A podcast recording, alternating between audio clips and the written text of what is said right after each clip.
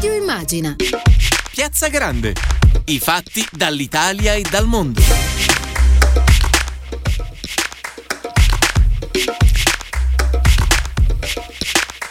Buonasera a tutte e tutti da Tiziana Ragni, benvenuti a Radio Immagina in Piazza Grande, puntata dell'11 marzo, un saluto a Daniele Palmisano in regia, Andrea Draghetti allo streaming, Maddalena Carlino in redazione, fra poco anche qui accanto a me.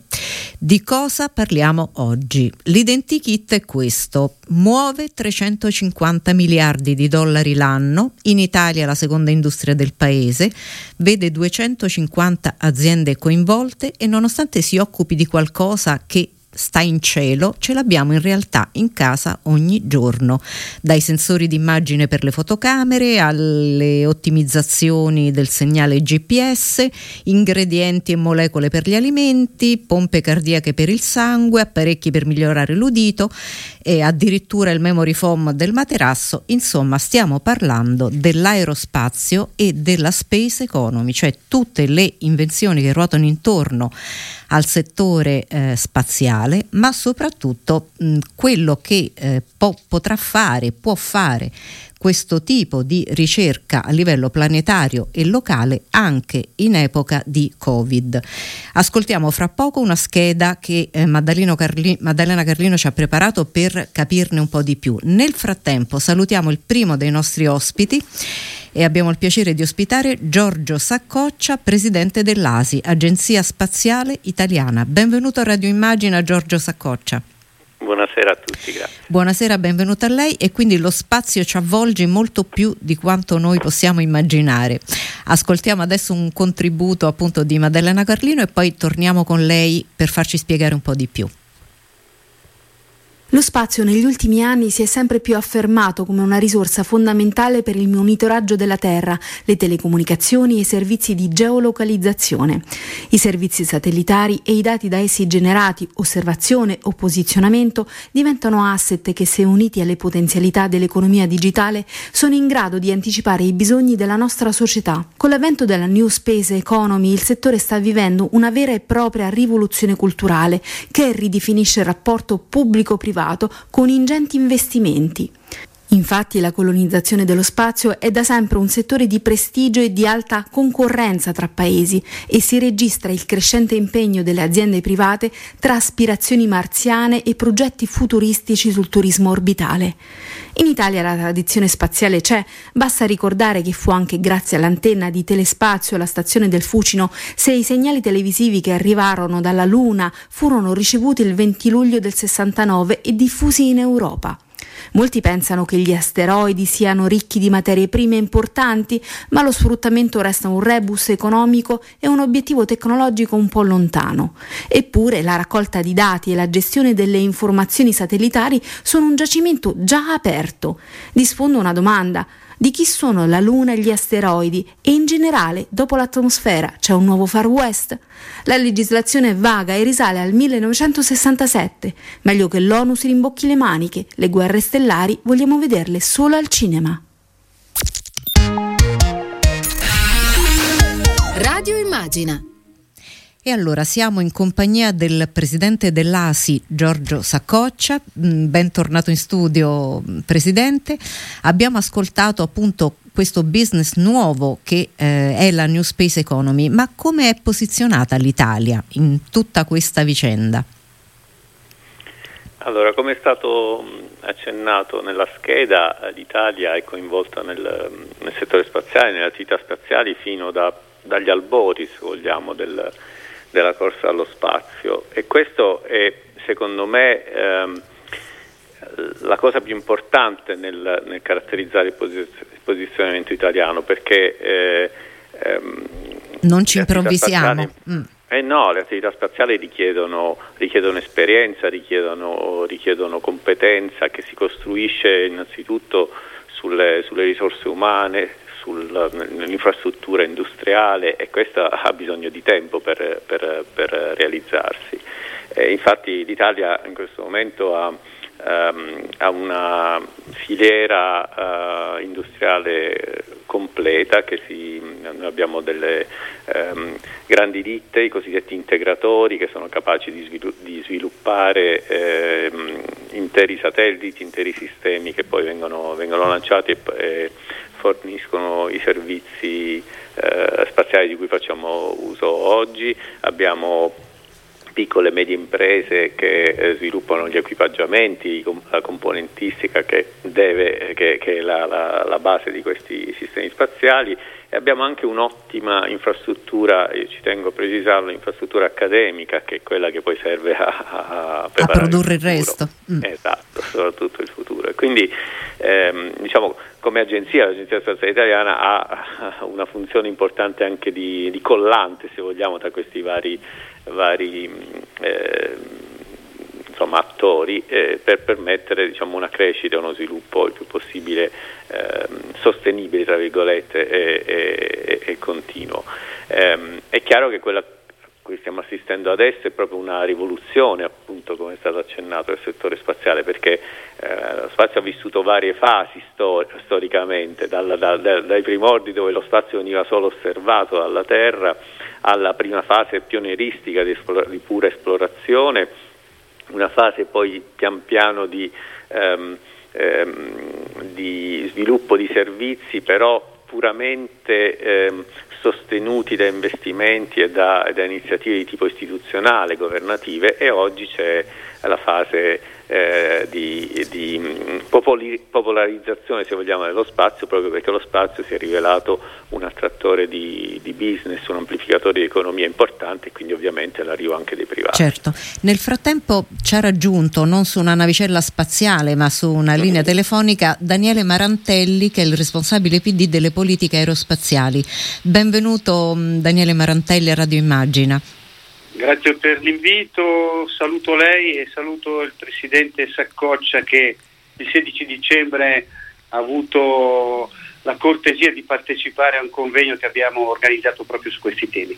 E quindi vi, ecco, vi ritrovate qui eh, diciamo, da, da, una parte e dall'altra dei microfoni di Radio Immagina. Um, tanto per dare il benvenuto a Daniele Marantelli e per eh, così inserire un altro elemento di mh, valutazione, ci stava spiegando il Presidente Saccoccia anche il posizionamento dell'Italia eh, nella New Space Economy. Invece a Marantelli volevo chiedere, eh, partendo da qui, ma poi riparleremo di successi, in realtà partire da una criticità, cioè la vicenda ESA mh, mm, non è stato proprio un gran capolavoro di diplomazia e da parte anche della politica italiana la gestione di quella vicenda. Ehm, c'è stato il successo del candidato austriaco che succedeva poi a un tedesco. Da questo punto di vista, a fronte di tutti quei successi e quella competenza che abbiamo, siamo rimasti un po' ai margini. È così? Ma guardi, nella vicenda per la direzione dell'ESA l'Italia non possiamo dire che ha certamente brillato. Questo obiettivo insuccesso eh, rispetto al quale non credo che debba essere qualcuno che si offenda, eh, però non deve inficiare gli interessi industriali sui quali impegnarci, mm. perché veda, i satelliti e le telecomunicazioni saranno sempre più centrali nella space economy, sui satelliti siamo già eh, molto bravi, su Vega vi deve essere una grande attenzione del governo, sulle telecomunicazioni l'Italia deve fare un salto di qualità. Io analizzerei la vicenda ESA con una certa freddezza perché il successo dell'austriaco, come diceva lei, a Spacher è dipeso certo dalla sua grande competenza ma il contributo che dà l'Austria è imparagonabile al nostro. In termini di risorse? 2,3 ecco. miliardi nel triennio. Ecco. Mm. E quindi forse riflettere su un'Europa dove uno vale uno non è una perdita di tempo e quindi permettendomi già di eh, volgere lo sguardo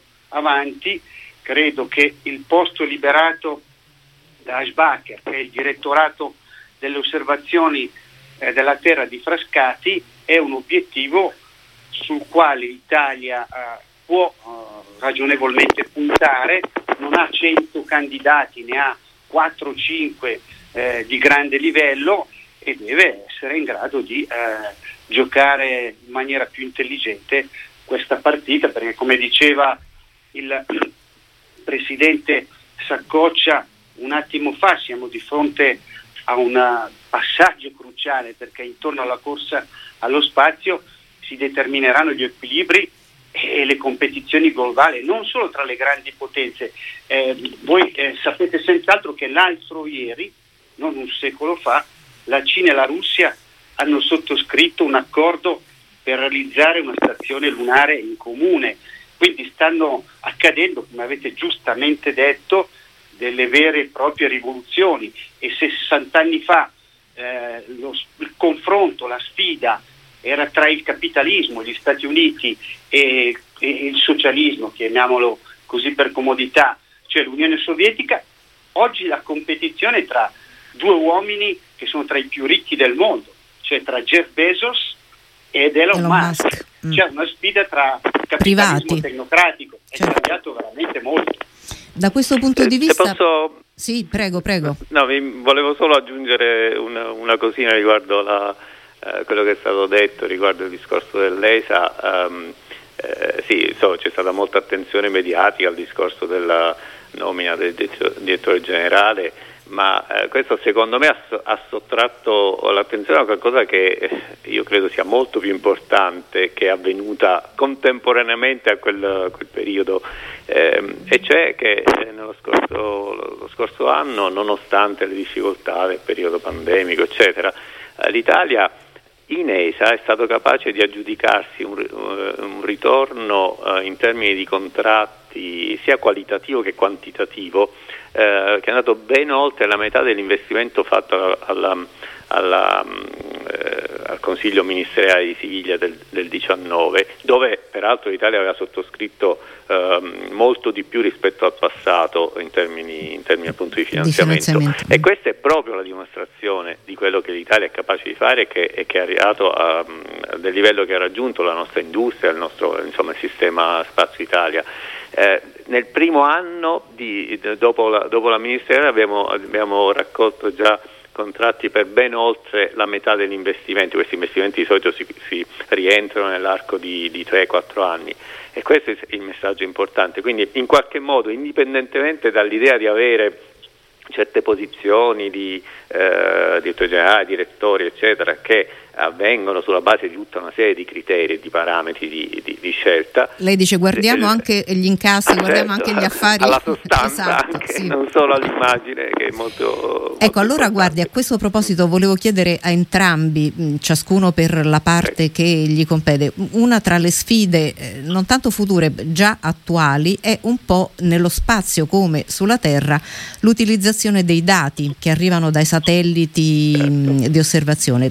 E come eh, in cielo così in terra, è il caso di dire, il grande affare dei dati è mh, mm, non solo eh, venderli, acquistarli, eh, ma gestirli. Da questo punto di vista eh, noi stiamo mm, diciamo, ehm, preparando o siamo già a, a qualche punto di sfruttamento e di regolamentazione di questa materia? Allora, comincio io? Sì, sì, sì. allora, niente, i dati, il, il, um, I dati sono una vera e propria commodity praticamente, di, di un, un, vero tesoro che può essere sfruttato solo se se ne coglie il, il, profondo, il profondo, potenziale. Um, eh, la, la ci sono state fatte delle scelte anche a livello europeo, a livello comunitario, per esempio pensiamo al sistema Copernicus, secondo me una delle scelte più importanti che venne fatta all'epoca, frutto di dibattiti ehm, per molto tempo è stata quella di rendere i dati del sistema Copernicus disponibili eh, senza, limiti, senza, limitazioni e, ehm, e, gratuitamente. Questo vuol dire veramente incentivare la crescita perché non c'è stato un ritorno economico dal, dal fatto di vendere i dati, ma il, il, il, il moltiplicatore è diventato enorme perché a questo punto si è liberalizzata l'economia della, digi- della degli spaziali. Esatto. E, e non c'è un è proprio una diga che si è, che si è aperta. Abbattuta, aperta. Guardi, stamattina ero in regione, eh, inauguravamo le, le, il nuovo bando del, eh, del Business Incubator Center eh, del, fatto con la regione Lazio con, e con ESA e, e ASI, ovviamente eh, che genera tutta una serie di, di, di start-up legate soprattutto alla, alla, diffusione dei dati spaziali. Il che vuol dire anche ehm, occupazione, giovani occupazione e, questo... e crescita soprattutto perché è lì che poi si vede, cioè, è, da, è dall'innovazione da giovane appunto da queste piccole, piccole ditte che si genera poi una progressione di crescita economica. Marantelli? Ma io questo... credo che abbia già detto delle cose condivisibili uh-huh. il Presidente Saccoccia perché, perché, lo spazio è sempre più nelle nostre vite, da tempo infatti non è più solo esplorazione, sempre più dipendono dallo spazio innumerevoli applicazioni, alcune le avete ricordate nel servizio di presentazione, dai servizi di geolocalizzazione alle previsioni del tempo, osservazione della Terra. Quando si usa l'espressione space economy si indica proprio la pervasività e la crescita dell'economia legata allo spazio che secondo alcune stime potrebbe raggiungere il valore globale di oltre mille miliardi di dollari nel 2040. Si è fatto riferimento opportunamente alla, al programma Copernicus per quanto riguarda i dati, ma se io aggiungo eh, esperienze come il Prisma, come Cosmo SkyMed, beh, eh, possiamo eh, tranquillamente affermare che eh, questi permetteranno e permettono di osservare fenomeni come lo scioglimento lo spostamento dei ghiacciai, lo sversamento del petrolio, il consumo di acqua e terra, la deforestazione abusiva che, che è sempre più intollerabile, ma anche la possibilità di monitorare il patrimonio culturale e artistico. Di questo stiamo parlando. E io siccome a differenza del mm, Presidente Saccoccia eh, posso permettermi anche una valutazione politica, sì. la valutazione, la domanda scomoda che eh, dobbiamo farci se vogliamo essere eh, all'altezza delle sfide di un mondo che sotto i colpi del Covid sta cambiando e maturando geo, geopoliticamente geopolitici certo. molto diversi, la domanda che io mi faccio davvero e non vorrei ehm, su questo tradire eh, l'influenza berlingueriana eh, che io oh, non rinnego neanche un po', e cioè la seguente la domanda, e cioè c'è da chiedersi se l'Occidente saprà garantire anche in futuro i diritti di libertà, salute, cultura, benessere di cui tante generazioni hanno goduto fin qui in questa parte della terra.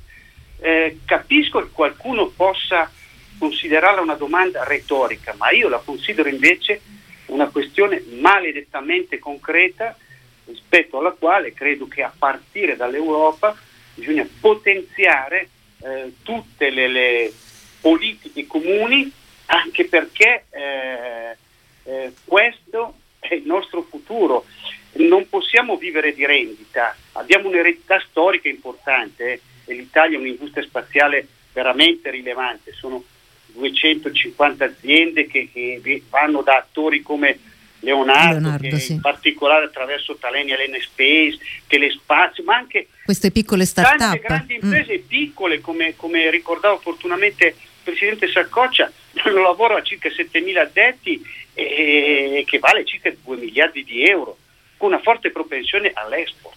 Questa è una carta che noi dobbiamo assolutamente giocare e su questo punto mi pare che il Presidente Draghi nel suo programma illustrato al Senato abbia detto delle cose a mio giudizio molto condivisibili. Volevo mh, mm, tornare al mh, mm, Presidente Saccoccia. Ehm, lei ha avuto modo di dire che eh, già oggi il valore di tecnologie e servizi legati allo spazio è pari al 10% dell'economia UE ed è tra l'altro un settore destinato a crescere. Mm, è un settore che può fare eh, molto anche per la ripresa economica italiana, anche eh, diciamo, in questa epoca di crisi aperta dalla pandemia? Oh, sicuramente, tra l'altro la, questa stima del 10% oramai è già datata perché se, se ricordo bene la, la, presentò la commissaria Biancosca già credo tre anni fa almeno.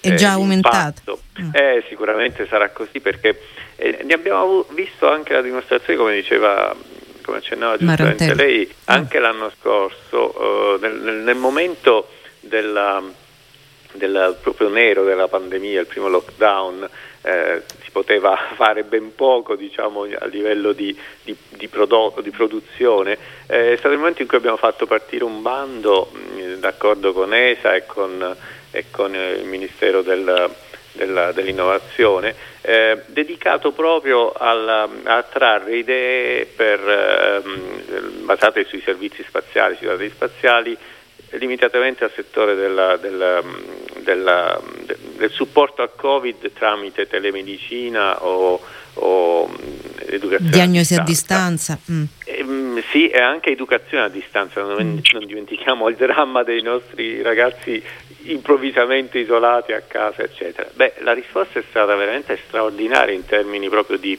ricchezza di idee, di, no, di, di innovazione. Di nuovo, eh, tante, tante start-up, tante tante idee che venivano da, da individui, ancora magari eh, di, mm, ditte neanche formate. Eh, è stata così, così importante che abbiamo deciso di quadruplicare addirittura il budget inizialmente stimato per poter permettere a alcune di queste idee di fare il passo iniziale verso... Ma chi partecipa, una, una... Presidente? Partecipano uh, tantissimi giovani magari che, che, che vengono dal, da, che, dall'università o che stanno facendo magari dottorati o, o, o insomma, attività legate non allo spazio, questo è, be- questo è, il bello, questa è la cosa importante, cioè, le idee vengono molto da chi non lavora nel settore spaziale ma che vede nel dato spaziale, nel servizio spaziale un'opportunità per amplificare le, eh, le idee che già hanno e che hanno, hanno pensato di poter applicare in, tutta, in, tu- in tutte le competenze diverse. Questo, questo, è il bello secondo me, quindi cioè, è questo che ehm, giustifica il fatto di parlare così tanto di una di un, di un, percorso, di una traiettoria di crescita forte legata all'economia spaziale. Mm, Marantelli... Ovviamente io sono di parte, però mi sento Naturalmente. Ma adesso facciamo fa parlare anche Marantelli. Eh, non solo su questo, a lei volevo anche chiedere, Marantelli, mm, se di fronte eh, ai colpi della crisi c'è anche il pericolo di, eh, nel settore aerospaziale come potrebbe accadere in altri, di mh, mm, nostri patrimoni, anche di aziende che potrebbero invece far gola, essere oggetto di desiderio di stati stranieri? A questa domanda eh, l'apprezzo infinitamente perché questo è un tema molto sottovalutato, mm. colpevolmente sottovalutato.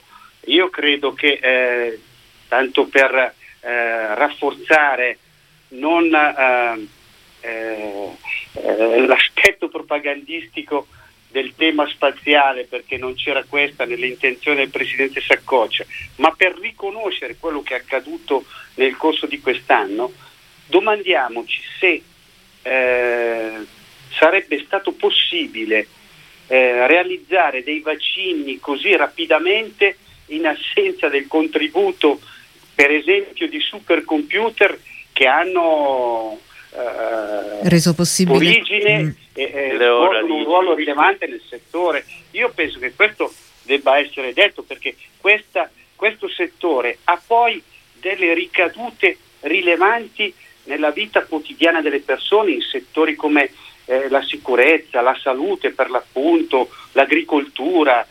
Ora eh, ci sono moltissime aziende, eh, se ne parla poco, che costituiscono un vero e proprio gioiello, oggetto dei desideri non soltanto dalle potenze asiatiche che stanno reagendo prima del mondo occidentale alla vicenda Covid, ma anche eh, eh, oggetto dell'attenzione di alcuni stati che stanno appena sopra le Alpi. Io credo che noi eh, dobbiamo difenderle, queste realtà, come le pupille dei nostri occhi. E come? Dirò un'eresia, come? Eh. Perché evidentemente in certe piccole realtà non è che tu puoi intervenire col Golden Power, mm. però può esserci eh, un'iniziativa eh, diretta, eh, per esempio, del più grande player che abbiamo, che si chiama Leonardo. Mm. È del tutto evidente che noi non possiamo lasciarci sfuggire eh, dei veri e propri gioielli, insisto, eh, di cui fortunatamente abbiamo, abbiamo, abbiamo notizia in ogni eh, realtà del paese, perché se andiamo a, a indagare eh, la composizione dei cosiddetti distretti aerospaziali regionali, eh, prima eh, si parlava del Lazio, ma noi abbiamo delle realtà straordinarie in Piemonte, in Lombardia, in Puglia, in Campania, in Umbria, cioè in Toscana. Noi davvero disponiamo di un patrimonio eh, che ha un valore inestimabile. Adesso non citerò l'azienda, ma una piccolissima, nemmeno piccola, piccolissima azienda eh, diede un contributo determinante, per esempio, eh, eh, in occasione della cattura del più importante mafioso italiano. Eh, io credo che... E come, mi scusi? È attraverso... Eh, è un'azienda che si occupa eh, di ponti radio, ecco, mi fermo ecco, qui. No? Ecco. non, è, eh, non credo sia nemmeno giusto, a meno che siano gli interessati a, a rivelarlo. Però ehm, si, si tratta di realtà formidabili che non vivono eh, di, di, di, di, assistenza, cioè queste le gare le vincono perché sono più bravi. bravi certo. E come queste ce ne sono molte e io credo che su questo occorra insistere molto, insistere molto sul nesso perché nella domanda implicitamente c'era una preoccupazione anche legata al lavoro, no? certo. una, un controllo tra quanto investiamo in ricerca e le sue ricadute industriali. Non è che bisogna ledere l'autonomia della ricerca, ci mancherebbe altro, ma credo che debba essere eh, importante anche accentuare un po' di più quella cultura del controllo che è molto più robusta che da noi, ammettiamolo, eh, nella cultura anglosassone e che invece dobbiamo rafforzare anche perché qui non possiamo permetterci di sprecare risorse. Se il Covid ci ha insegnato una cosa eh, che non possiamo sprecare risorse finanziarie eh, e umane e il settore dell'aerospazio è istruttivo perché eh, ci dice che noi dobbiamo premiare chi sa fare, chi sa fare le cose molto bene. Prima o poi c'è necessità dei bravi. Indirizzate lì anche perché l'Italia fortunatamente in quel campo ha grandi carte da giocare. Al Presidente... Posso aggiungere qualcosa sì, a quello che dice il dottore? Eh, eh, eh, sono veramente d'accordo sul fatto di dover, ehm, diciamo, un modo di tenere eh, qui da noi in Italia, eh, soprattutto le iniziative, le, insomma, le start-up, le, le, giovani imprese particolarmente appetibili, è quelle di far sì che eh, a parte ovviamente eh, la, la, la, risposta ovvia di, di facilitare eh, l'accesso a crediti, insomma il fatto di poter ehm, eh, investire particolarmente anche come istituzioni nelle, nelle, nelle idee, noi dobbiamo anche aiutare, e questo io personalmente mi sto impegnando molto in questo, aiutare i giovani, i ricercatori, chi, chi fa ricerca nel settore spaziale già nel, nel, nell'università. Ehm, ad avere un, un legame diretto con, con, l'industria, chi potrebbe eh, poi usufruire direttamente delle, delle, idee e sviluppare i prodotti che poi fanno crescere, fanno crescere anche la, eh, le giovani aziende, eccetera. E questo lo fa facilmente una, una, un'istituzione illuminata, è, uno, è uno dei, dei, dei, punti di forza di chi si trova per esempio nelle scarpe di un'agenzia, e cioè riuscire a fare il legame facilmente tra le idee e le necessità. E questo a volte manca, manca e non aiuta, um, non aiuta, non aiuta i giovani, le piccole, le, le piccole e medie imprese che vengono poi attratte più facilmente magari da, da, dall'estero, da, dall'estero eh, perché certo. sembra che lì sia più facile eh, vedere riconosciute le proprie idee, le proprie iniziative e su questo ci stiamo impegnando proprio l'anno scorso ho fatto parte di un'iniziativa proprio legata, l'ho chiamata giornata della ricerca accademica spaziale, proprio per cercare di legare tra di loro le varie, le varie università italiane che, che, operano nel settore dello spazio e ehm, allo stesso tempo ehm, eh, attrarre idee proprio dall'industria, dall'industria, dagli utilizzatori per far lavorare i ragazzi su qualcosa che, un, che avrà un ritorno poi Quindi i cervelli, i cervelli, vanno riattratti non solo dall'estero ma anche dallo spazio, qui bisogna eh, riportarli tutti. Io tratterrò Daniele Marantelli anche eh, più in là nella trasmissione, invece volevo fare un'ultima domanda al Presidente Saccoccia e gliela volevo fare su eh, un simbolo, un simbolo che è eh, soprattutto anche per le donne una mm, pioniera in tante cose ed è Astro Samantha, Samantha Cristoforetti che nel 2022 sarà di nuovo sulla Stazione Spaziale Internazionale, quella che lei chiama la casa lontano da casa. E eh, la novità è un po' anche il fatto che per raggiungere la base orbitante eh, volerà su una delle navicelle commerciali private, questo per tornare anche a quanto diceva Marantelli, pubblico, privato, ormai dobbiamo un po' abbattere le barriere davvero come in cielo così in terra. Mm-hmm. Eh, e farà anche, mh, diciamo, lei sarà lì anche per fare alcuni esperimenti che mi pare siano ancora in fase di definizione, esperimenti italiani. Mh, è così, io ho letto qualcosa da stampante allora, per oggetti metallici, eh, esperimenti allora. con la spirulina per la produzione di ossigeno. Eh, esattamente, Samantha farà, um, diciamo, um, perfezionerà, continuerà a fare alcuni esperimenti che sono già stati portati nello spazio da, da Luca Parmitano, sono esper- esperimenti orientati soprattutto a comprendere meglio eh, gli effetti del, um, dell'esposizione allo spazio e quindi in preparazione ai viaggi, viaggi futuri di esplorazione, mh, mm, viaggi di lunga durata. Ehm, eh, quindi eh, ripeterà questo tipo di esperimenti proprio per aggiungere ulteriori dati de- che verranno utilizzati dagli scienziati. Allo stesso tempo poi si occuperà di di, di, altri esperimenti che sono ancora in fase di definizione. Qui in ASI stiamo completando proprio una selezione di, di nuove idee, di nuovi esperimenti che, che, che, che Samantha porterà su. E che lei diciamo, ci racconterà in una prossima puntata, immagino. Sicuramente, sicuramente. E poi ovviamente eh, c'è, una, c'è, un aspetto molto importante del contributo che, darà Samantha e che danno anche gli altri astronauti, considerando che sono veramente dei simboli, no? degli ambasciatori e cioè aspetti di diciamo, um, un contributo di, di, di formazione anche per, per, proprio per i piccoli eh, in maniera tale da attrarre il più possibile eh, le nuove generazioni verso le materie STEM, eh, quindi esatto. scienza, tecnologia, eccetera, perché solo così veramente si costruisce un futuro, un futuro di crescita importante per il nostro Paese. E allora per ora grazie a Giorgio Saccoccia, presidente dell'ASI, Agenzia Spaziale Italiana, grazie per essere stato con noi presidente. Grazie a tutti voi e buona continuazione. Buona grazie. Daniele... Buonasera presidente, buon lavoro. Buonasera, arrivederci dottore.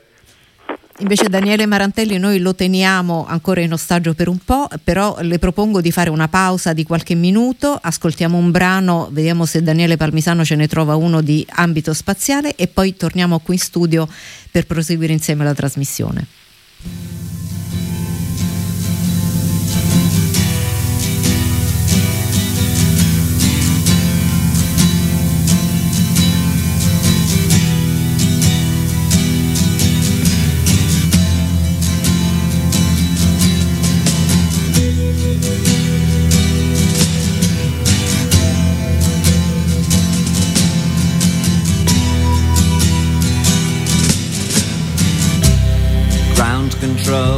Major Tom. Ground control to Major Tom. Take your protein pills and put your helmet on. Ground control to Major Tom. Eight, seven. Commencing countdown engines on. Three, two, check ignition, and may God's love be with you.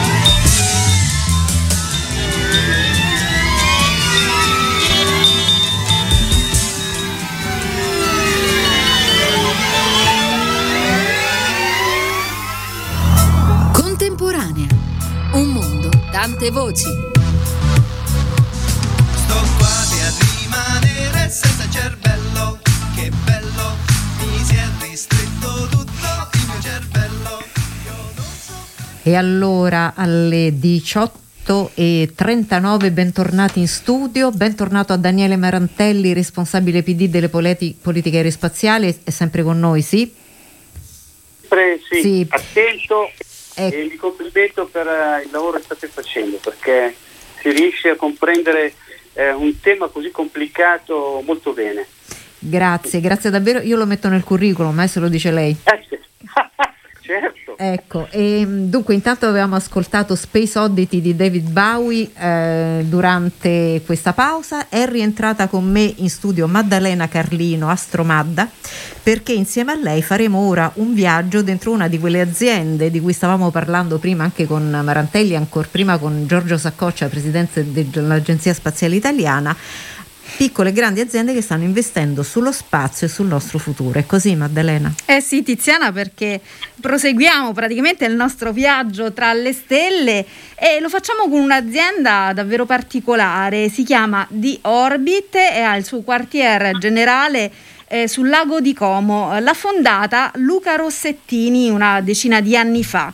Eh, aveva la convinzione che per lo spazio presto sarebbe cambiato davvero tutto e un pallino che era quello di fare lo spazzino nello spazio. Rossettini ora ha un'azienda con un centinaio di dipendenti, uffici a Londra, Lisbona e una tecnologia eh, di cui pochi, poche persone e poche aziende dispongono.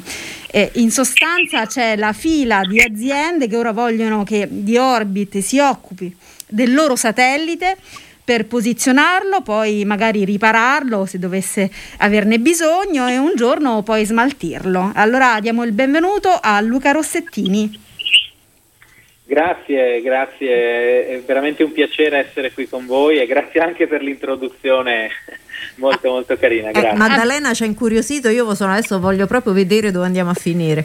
Ma devo dire che questa è una startup che sta facendo e eh, disegnando quello che sarà il nostro futuro nello spazio. Ma eh, la domanda che tutti quanti ci poniamo è una: come le è venuto in mente di fare lo spazzino nello spazio? Perché col senno di poi è facile, ma pensarlo una decina di anni fa non lo era, non era affatto scontato.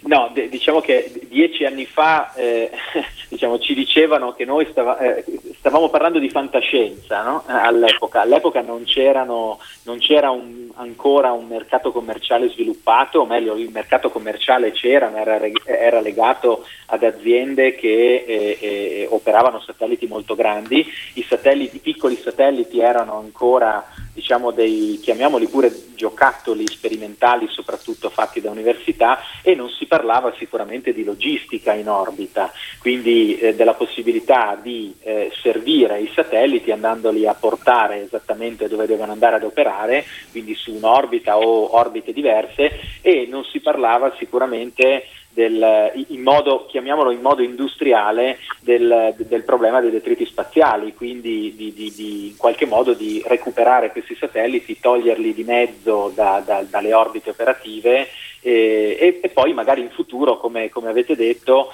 eh, fare in modo che questi oggetti un domani possano essere effettivamente trasformati da problema in, in risorsa, quindi chissà, riciclati in orbita per poi costruire nuovi veicoli spaziali direttamente in orbita. Ecco, Eh, Rossettini, io e Tiziana eravamo davvero curiosa, ne parlavamo anche oggi, oggi pomeriggio, perché che cosa servono questi satelliti, perché vengono spediti in orbita, eh, e qual è eh, l'ultima missione per esempio che avete fatto, e quanti satelliti poi inviate eh, nell'atmosfera ad ogni missione? Tra l'altro, dottor Sì. Rossettini, le devo dire che collegato insieme a lei è rimasto Daniele Marantelli, che è il responsabile PD per le politiche aerospaziali e che nella mh, conversazione che abbiamo avuto prima anche col presidente dell'ASI si era spinto dicendo che questo è un settore in grandissima trasformazione anche grazie a persone come lei, cioè queste start-up.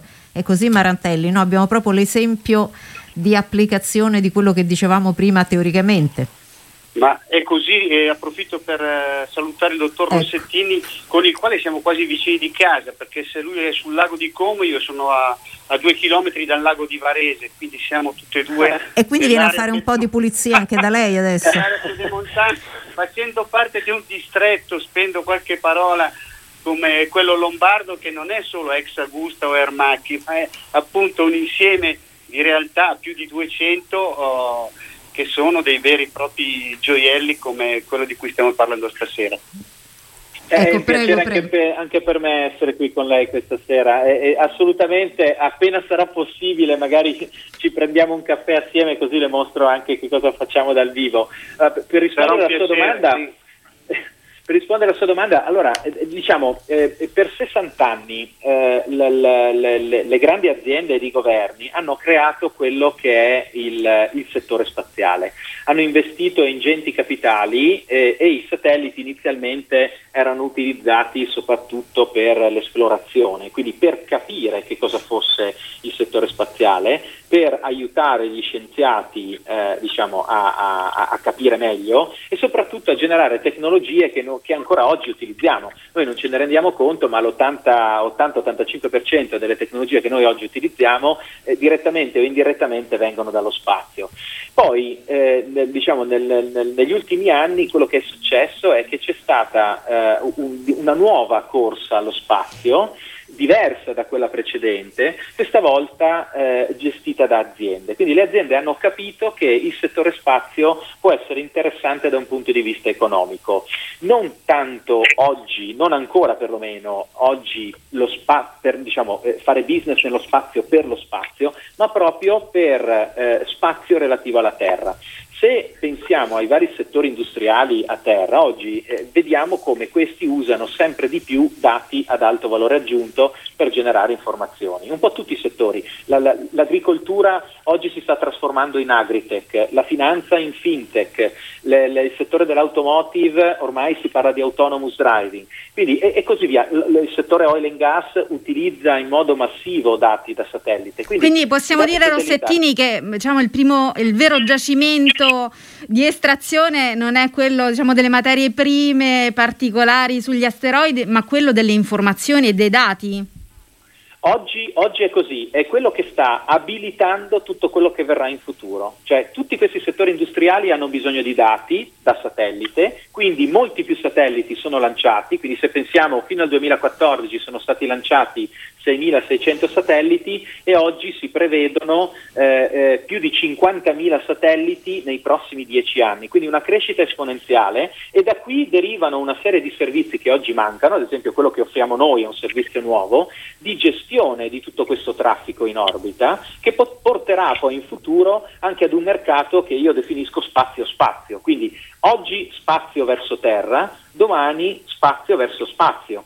Noi oggi quello che facciamo è prendiamo questi satelliti che sono satelliti più piccoli di quelli comuni nell'immaginazione collettiva e, e quindi satelliti che vanno da qualche chilogrammo fino a qualche centinaia di, di- di chili e, e andiamo a portarli ne- nelle varie posizioni dove loro immediatamente, senza quindi avere ritardi o attese, possono cominciare ad erogare questi servizi a terra. Io Lo la- la- la- con dei cargo. Eh, Vorrei chiedere, eh, approfondendo un po' questa, questa discussione a Marantelli, perché eh, vorrei approfittare perché vediamo che c'è un know incredibile da parte di queste start-up, di queste aziende, di- diciamo allargando la riflessione all'Italia in generale. Ah, mi chiedo come mai in qualche maniera eh, in Europa l'Italia non abbia dei ruoli di primo piano, c'è qualche cosa che stiamo sbagliando?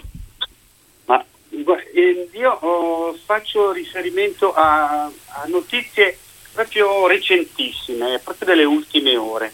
Negli Stati Uniti il Pentagono ha assegnato un contratto da 160 milioni di dollari alla SpaceX di Musk e nello stesso tempo Airbus è stata selezionata dalla Commissione eh, europea per lo studio della fabbricazione di veicoli spaziali nello spazio.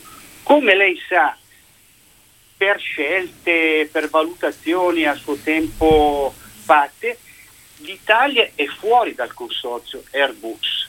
Io credo che invece occorra recuperare molto eh, la nostra funzione in Europa perché con tutto quello che sta accadendo appunto negli Stati Uniti, in Cina, troverei stravagante che l'Europa non rafforzasse ehm, eh, le sue politiche comuni, Faccio solo un esempio che riguarda l'aerospazio, non specificamente lo spazio, e mi scuso col dottor Rossettini per questo.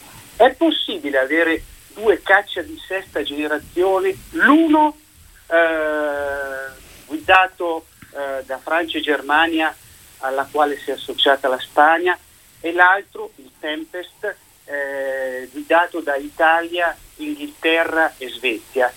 Ma io penso che prima o dopo occorrerà trovare eh, una sintesi perché l'Europa non può eh, permettersi eh, due progetti eh, di questa rilevanza. Ecco, lo dico perché eh, noi a livello europeo dobbiamo sempre puntare di più sulla sua autonomia strategica, certo collaborando eh, con la Nato, collaborando con la sponda atlantica americana, ma noi dobbiamo rafforzare questa dimensione. A me pare che, eh, se non ho sbagliato a capire, il Presidente Draghi abbia voglia collocare, desideri collocare l'Italia in una funzione importante che è quella di mediatore tra i paesi UE e tra gli stessi e gli Stati Uniti. Ecco, io penso che su questo eh, argomento noi abbiamo molte carte da giocare perché come si sa l'Italia è stato il terzo paese al mondo a mandare I satelliti, satelliti mm. e quindi abbiamo anche una tradizione eh, veramente importante, investire sulle novità, sulle start-up, sui giovani. Prima avevamo oh, con noi il presidente dell'ASI, ma un suo predecessore scoprì una stella, parlo di eh, Nanni Bignami, quando aveva 30 anni. Quindi credo che sia un settore nel quale anche eh, quello che è stato visto eh, dalla, dall'azienda eh, del dottor Rossettini come qualcosa di eh, eh, immaginifico, in realtà si è rivelata una scelta maledettamente... Anzi, e io, e io Marantelli... Intelligente. Sì. Marantelli, io ho l'impressione che Rossettini abbia sempre un po' lo sguardo puntato un po' più in là rispetto agli altri. Allora, eh, so che... Ultim- male, so che ultimamente Rossettini state puntando al mercato giapponese, avete avviato una nuova collaborazione, ce ne vuole parlare? Sì, diciamo, allora il, il, il, mercato, il mercato spazio ormai è globale, quindi non, non, non, si gioca più la partita a, a livello eh, nazionale o regionale. Ovviamente oggi l- il supporto delle istituzioni è importante, ma deve cambiare anche aspetto, quindi le istituzioni, e lo stanno già facendo, devo dire con grande soddisfazione in Europa e in Italia, passando da eh, istituzioni come puro mercato a istituzioni come fattore abilitante. Quindi l'esempio che ha fatto eh, eh prima sul contratto a SpaceX è un contratto di servizi, quindi l'istituzione che utilizza l'industria per lavorare meglio insieme. Questo devo dire che l'Italia lo sta facendo e l'Europa lo sta facendo. Ovviamente stiamo muovendo i primi passi. Nel, nel, mercato puramente commerciale, che è quello ad esempio dove operiamo noi, il mercato è già globale, quindi avere dei partner importanti in altri continenti e in altre nazioni diventa fondamentale. L'accordo che abbiamo firmato con questa eh, grossa multinazionale giapponese ci permette di far conoscere prodotti e servizi italiani anche, anche in Asia, dove eh, chiaramente è molto più difficile per aziende italiane, piccole e medie imprese come la mia, andare da soli. Quindi grazie a questa partnership eh, puntiamo ad, avere, eh, ad offrire i servizi che offriamo qui dall'Italia anche, anche in Asia. Dottor Rossettini, lei mi deve perdonare, io sono mh, veramente molto curiosa di capire meglio questa questione dello spazzino spaziale e lei deve avere comprensione. Io e Maddalena le parliamo da una città disperata in fatto di spazzini, allora mi chiedevo anche se invece di spazio-spazio lei magari può darci anche qualche idea su spazio-terra. Che, che cosa vuol dire fare lo spazzino spaziale?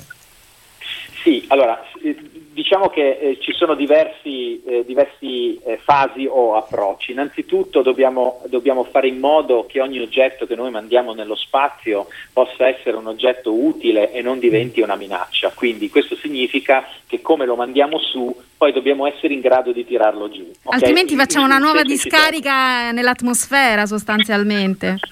Eh, allora, oggi abbiamo centinaia di milioni di oggetti, di frammenti generati da esplosioni di satelliti e collisioni che minacciano tutti i satelliti che ci sono attorno alla Terra. Eh, eh, si parla di sindrome di Kessler sostanzialmente una sorta di, di, collisione a catena che potrebbe spazzare via l'asset satellitare eh, che abbiamo attorno alla Terra, con dei danni irreparabili per l'economia terrestre, per le nostre vite, diciamo come siamo abituati a vivere oggi. Quindi questo assolutamente non deve accadere. Quindi come si risolve questo problema? Oggi si risolve facendo in modo di garantire che i satelliti che vengono lanciati possano a fine vita, quando non servono più, essere rimossi nel minor tempo possibile. E un domani, ed è quello su cui stiamo lavorando anche noi, tra l'altro anche grazie al supporto della, dell'Agenzia Spaziale Italiana e supporto dell'Agenzia Spaziale Europea, per andare a prendere questi satelliti che sono in orbita, eh, quelli che ormai sono già lì, e andare a toglierli dalle orbite pericolose, quindi o di nuovo smaltendoli, ok, mettiamola proprio così, smaltendoli, quindi facendoli vaporizzare in atmosfera o direzionandoli lungo traiettorie che non portino, che non creino problemi a noi a terra, o addirittura, cosa che io ritengo addirittura meglio, è parcheggiarli in orbite diciamo, definite, eh, cosiddette orbite cimitero, quindi sì, in quel caso si parlerebbe di discariche, perché dico preferisco questo? Perché un domani quelle discariche orbitali eh, sicure potrebbero proprio essere utilizzate come eh, materia prima per generare, per essere diciamo... Eh, io dicevo, è sempre un passo più in là rispetto alla nostra capacità di, di immaginare e trovare anche soluzioni. Ma guardi, in realtà eh, più che guardare più in là, basterebbe guardare al, a fianco di quello, che, di quello, che, succede in tutti gli altri settori industriali qui a terra, di vedere quali sono le best practice che utilizzano gli altri settori, che, eh, settori che sono nati molto prima del settore spazio, e applicare quei concetti, e scusate se uso il termine buonsenso, no? quei concetti di buonsenso anche al settore spaziale. E quello che oggi viene visto come un costo, perché bisogna dotarlo di so, un sistema intelligente che rimuova il satellite a fine vita, in realtà è un vantaggio economico se visto su scala globale. Allora, io direi che per il momento la nostra esplorazione spaziale si conclude qua, Tiziana. Direi io, di sì. Eh, grazie naturalmente a Luca Rossettini, CEO e fondatore di, di, Orbit, e grazie a Daniele Marantelli, responsabile Dipartimento Politica Aerospaziale del Partito Democratico. Grazie a voi. Buon lavoro a entrambi. Grazie. Grazie. Buonasera, buonasera dottore. Buonasera a tutti. Buonasera anche a lei. Buonasera. Arrivederci.